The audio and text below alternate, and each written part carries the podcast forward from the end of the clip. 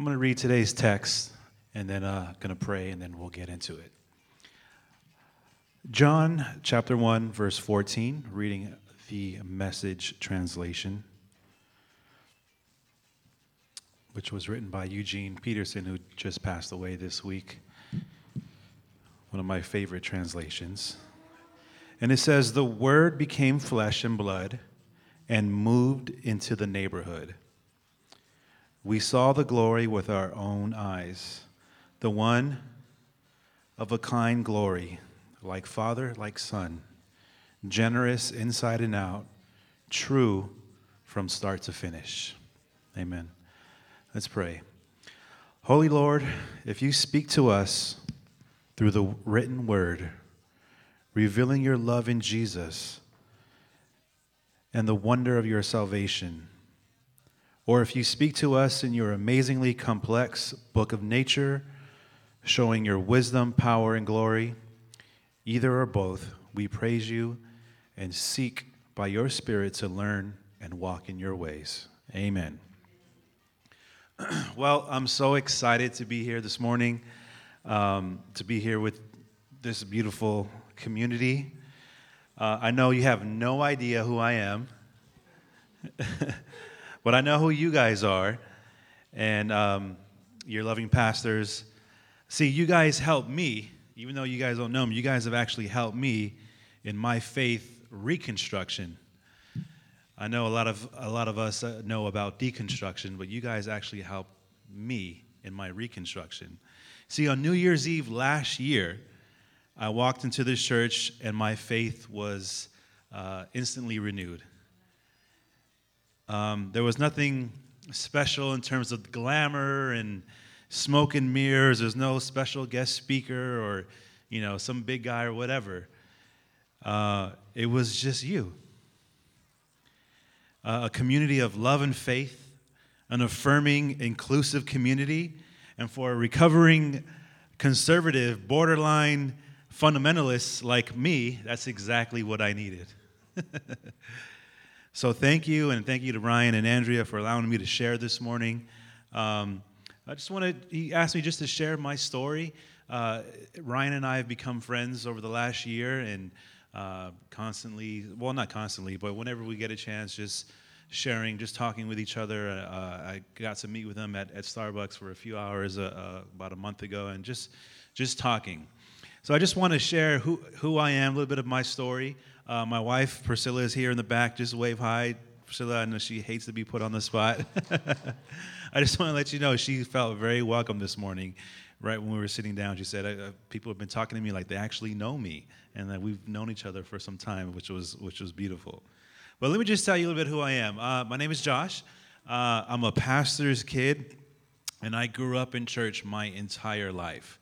Did anybody can anybody relate to something like that? A few of us. And so, um, I, you know, literally, like a few days after I was born, I was in church. So when I say I grew up in church my entire life, I really mean it. Um, so we grew up in church. I'm from San Francisco, California. Go Niners, go Giants. um, so I, you know, we I went grew up in in the '80s. Uh, went through all the sort of phases and church movements and different things like that. Um, went through my typical rebellion as a pastor's kid because we're all supposed to rebel as pastor's kids. So I did all of that. And I came back to the church actually via guilt and shame through fundamentalism, which is really weird how I came back. Right? You're kind of rebelling and then you go right back to something even worse. It's, it was weird. Anyway, I got married. I have four kids uh, with my wife, Priscilla. We're going on 16 years of marriage this November. So if there is a God, that's proof right there to staying married that long. um, 16 years, we have four kids. I have a 15 year old, pray for me. 15 year old daughter, pr- really pray for me. But she's great. Uh, Angelina. Uh, I have a 13 year old son named Josiah, and I have a seven year old son named Noah, and a five year old little girl named Nevaeh. Beautiful children. Um, so I got married, had kids, and I did ministry. Um, and I went back into ministry lost my faith, doubted everything I thought I knew about God, and here I am today, speaking to you guys, full of doubt and uncertainty, but it's okay. It's actually quite beautiful. Because God desires our trust more than our correct beliefs. Anybody relate to that?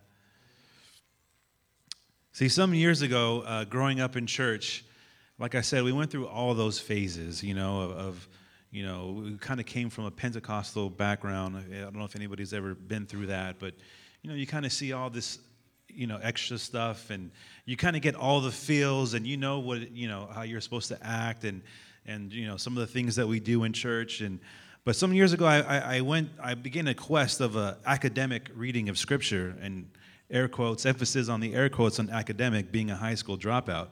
But a better word is a contextual reading of Scripture. And things that I thought were, that, that I thought I knew, suddenly had new meaning.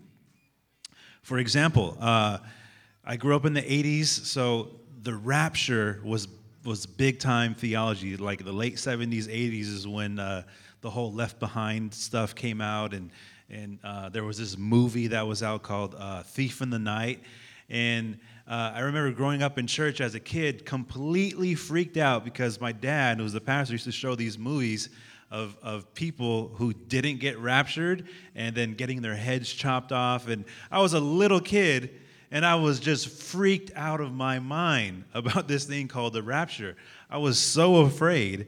Um, I grew up with fear, with tremendous fear that paralyzed me as a child in many ways uh, because of this understanding of the rapture so much so to the point when i was like in elementary school like i would hear like you know you would hear planes flying overhead and i would just get so afraid and i think like oh my god the rapture happened and i'd go to the office and i'd call my dad in the office and just to hear him pick up and then i just hang up i just wanted to make sure he was still here right so um, just to give you a little uh, uh, understanding of kind of like how I grew up.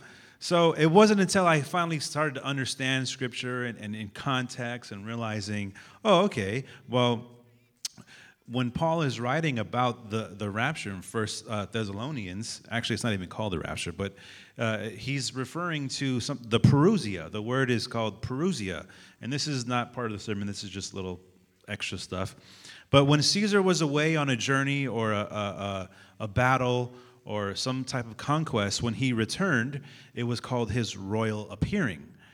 Uh, his uh, imperial return to the city was called the Parousia. And Caesar's followers would go out of the city and meet him and welcome him back into the city. And Paul used this exact language and imagery when he spoke of Christ's return in 1 Thessalonians chapter 4. So that's how we get this idea of uh, that rapture. But just so, just so, you know, as I got older, I began to understand that the Bible was written at a specific point in time. There's context, there's history, and, you know, there's just different ways to read it. But something also happened the more and more you study, there are things that, quite frankly, don't make a lot of sense. Right? So, the so called creation accounts in Genesis 1 and 2 tell two different stories. If you read Genesis 1 Genesis 2, I'm like, it's two different things, but it's supposed to be the same story, right? The portrayal of what seems to be like a bloodthirsty, monstrous God in the Old Testament, these are things that I begin to see and just begin to wrestle with. Are Adam and Eve literal people? because that doesn't really make sense. Was there really a flood that covers the entire earth? And the impossibility of the earth being 6,000 years old. So, without being a total bummer this morning, I'll spare you all the details, but I seriously began to question God, my own faith, and the countless subgroups within Christianity itself denominations and things like that, I began to doubt, almost to the point of not believing this crazy story at all anymore. Can anybody relate? I just want to feel like you know where I, where I want to share where I've been. Then my deconstruction happened. I want to read to you an excerpt out of uh, The Sin of Certainty by Peter Enns, talking about this doubt. Peter Enns says this But doubt is not the enemy of faith, a solely deconstructive force that rips us away from God, a dark cloud that blocks the bright, warm sun of faith. Doubt is only the enemy of faith when we equate faith with certainty in our thinking. Doubt is what being concerned by our thinking looks like. Doubt happens when needing to be certain has run its course. Doubt can certainly leave us empty and frightened, but that is precisely the benefit of doubt. It explores the folly that the strong faith, that strong faith means you need to know what you believe that the more faith you have, the more certain you are. Doubt means spiritual relocation is happening. It's God's way of saying time to move on. Doubt is powerful. It can do things spiritually that must be done that we never get to do on our own. Doubt has a, has a way of forcing our hand and confronting us with the challenge of deeper trust in God rather than leaning on the ideas we have been holding in our minds about God. Doubt exposes our frail thinking. We might be accustomed to thinking of our faith as a castle, where we go to be safe and protected. That's a good place to be, and we all need that experience now and then. But what if God isn't a helicopter parent? What if feeling safe and secure isn't always a sign of God's presence but a pattern of fear that keeps God at a distance. And what if God wants to close that, that gap for our sake and doubt helps us get there? Doubt isn't a sign of spiritual weakness, but the first steps toward a deeper faith.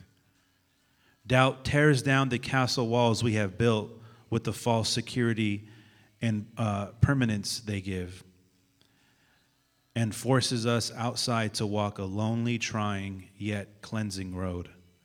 In those times, it definitely feels like God is against us, far away or absent altogether.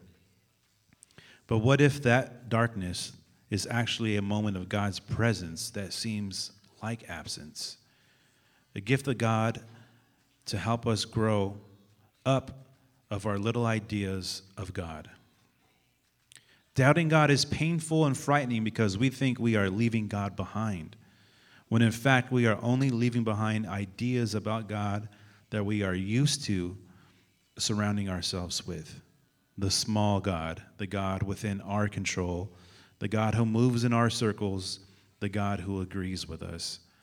Doubt strips away distractions so we can see more clearly the inadequacies of who we think God is and move, and moves, move us from the foolishness of thinking that our God is the God. See, what began to happen to me, the further and further God was slipping away from me, the more and more I was doubting God and losing my faith. It's at that very moment that I felt God closer and nearer to me than ever before. And I began to look at Jesus.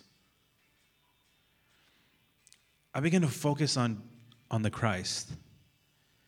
Then I realized it doesn't matter what I think or believe about all of our deep theological ideas about God, our constructs of God, the fact that science proves that the universe is 14 billion years old and not 6,000.